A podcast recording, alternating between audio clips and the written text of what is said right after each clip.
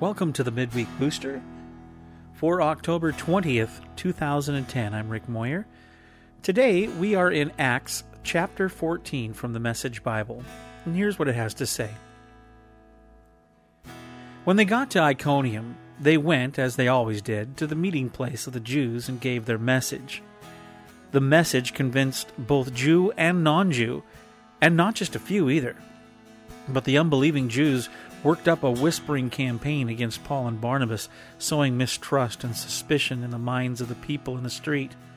The two apostles were there a long time, speaking freely, openly, and confidently as they presented the clear evidence of God's gifts, God corroborating their work with miracles and wonders. But then, there was a split in public opinion, some siding with the Jews, some with the apostles. One day, learning that both the Jews and the non Jews had been organized by their leaders to beat them up, they escaped as best they could to the next towns, Lycaonia, Lystra, Derbe, and that neighborhood. But then were right back at it again, getting out the message. There was a man in Lystra who couldn't walk. He sat there, crippled since the day of his birth. He heard Paul talking, and Paul, looking him in the eye, saw that he was ripe for God's work, ready to believe. So he said, loud enough for everyone to hear, Up on your feet. The man was up in a flash, jumped up, and walked around as if he'd been walking all of his life. When the crowd saw that what Paul had done, they went wild, calling out in their Lycaonian dialect, The gods have come down! These men are gods! They called Barnabas Zeus and Paul Hermes, since Paul did most of the speaking the priest of the local Zeus shrine got up a parade, bulls and banners and people lined night, uh, right up to the gates, ready for the ritual of sacrifice.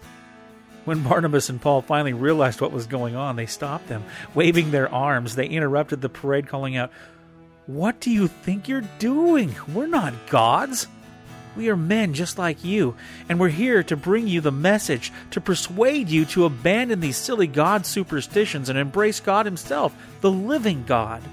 We don't make God, He makes us, and all of this sky, earth, sea, and everything in them. In the generations before us, God let all different nations go their own way.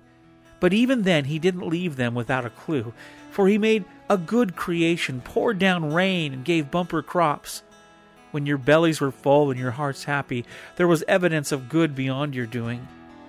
Talking fast and hard like this, they prevented them from carrying out the sacrifice that would have honored them as gods, but just barely. Then some Jews from Antioch and Iconium caught up with them and turned the fickle crowd against them. They beat Paul unconscious, dragged him outside the town, and left him for dead. But as the disciples gathered round him, he came to and got up. He went back into town and the next day left with Barnabas for Derbe.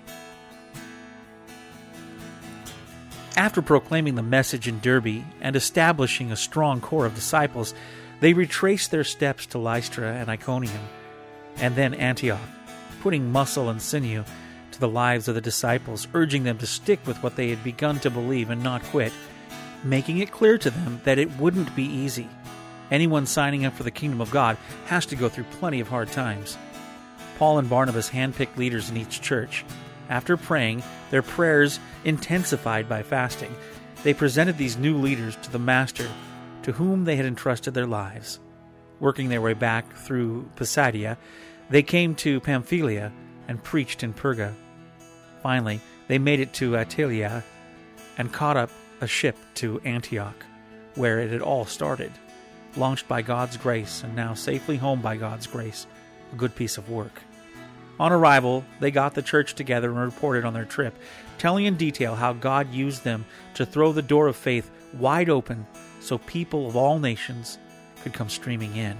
Then they settled down for a long, leisurely visit with the disciples. There you go. That's Acts chapter 14 from the Message Bible. I'm Rick Moyer. You've been listening to the Midweek Booster from Take Him With You. Coming up on the next Take Him With You, we talk about deception. My wife and I have a very candid talk about uh, times that we've been deceived in our lives and the times we've deceived our own selves. Plus, we talk about all the great comments on Twitter and Facebook about what is the worst part about being deceived.